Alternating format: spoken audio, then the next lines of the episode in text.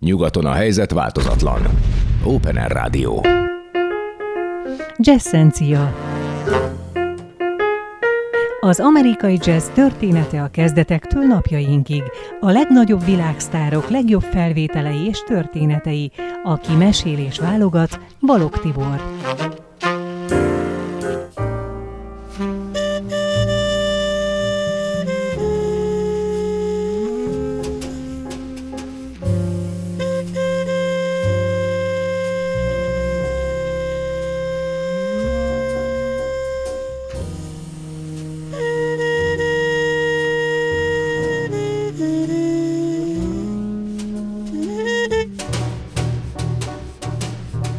Szervusztok, szeretettel köszöntök mindenkit, ez itt az Open Air Rádió, benne a Krém Balog Tiborral és Cserkuti Pepe hangmester barátommal. Itt vagyunk a Jazzenciában, ami ugye általában úgy illik, ahogy eldöntöttem annak idején, hogy az amerikai jazz történelem legkiválóbbjait mutatja be.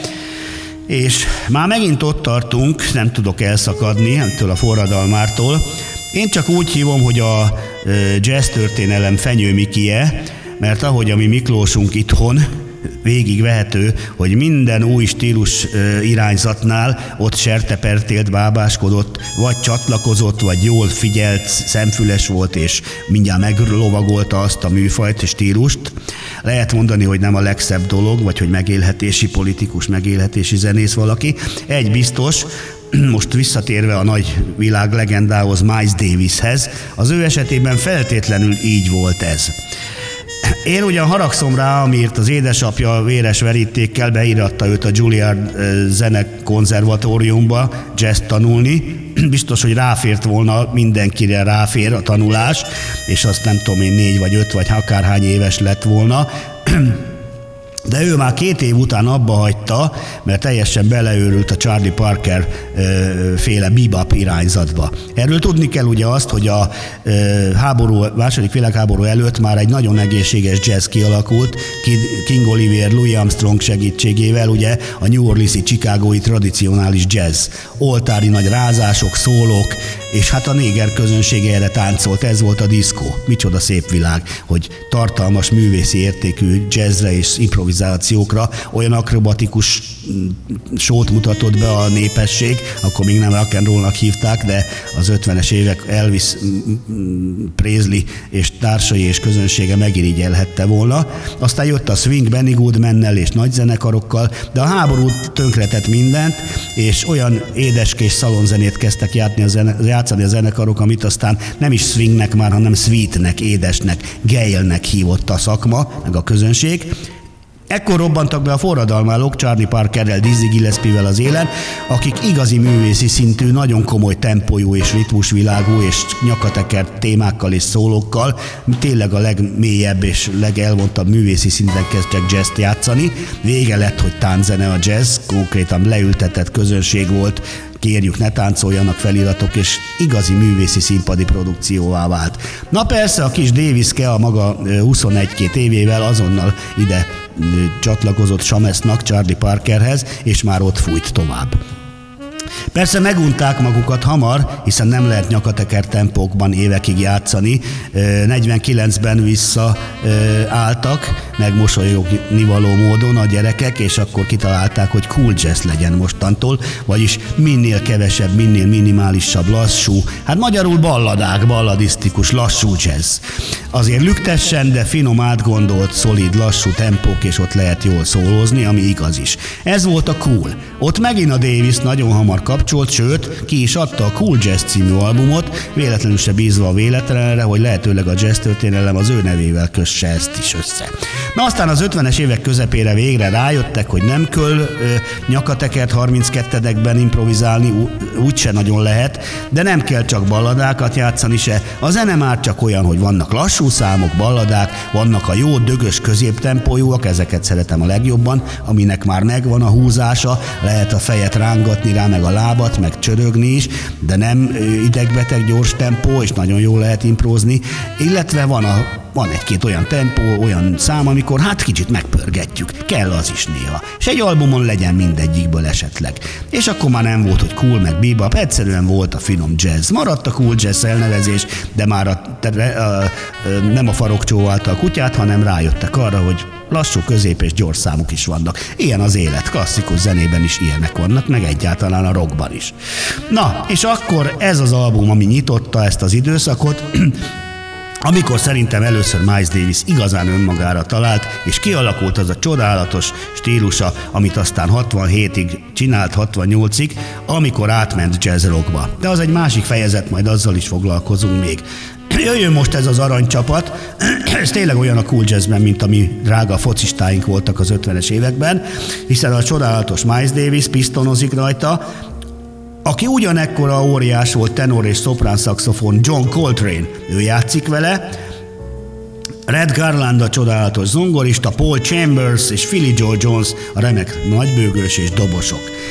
Telonius Monk a másik nagy zongorista forradalmár száma adja a lemez címét is, éjfél körül, Round About Midnight, ez kérem szépen 55 és ott indult be egy csodálatos időszak. Ezzel a kvintettel még aztán négy csodálatos albumot csináltak 56 nyarán, a Working and Steaming, vagy nem, Working and Relaxing, vagyis dolgozni és lazítani, és a Cooking and Steaming, a főzni és gőzölögni.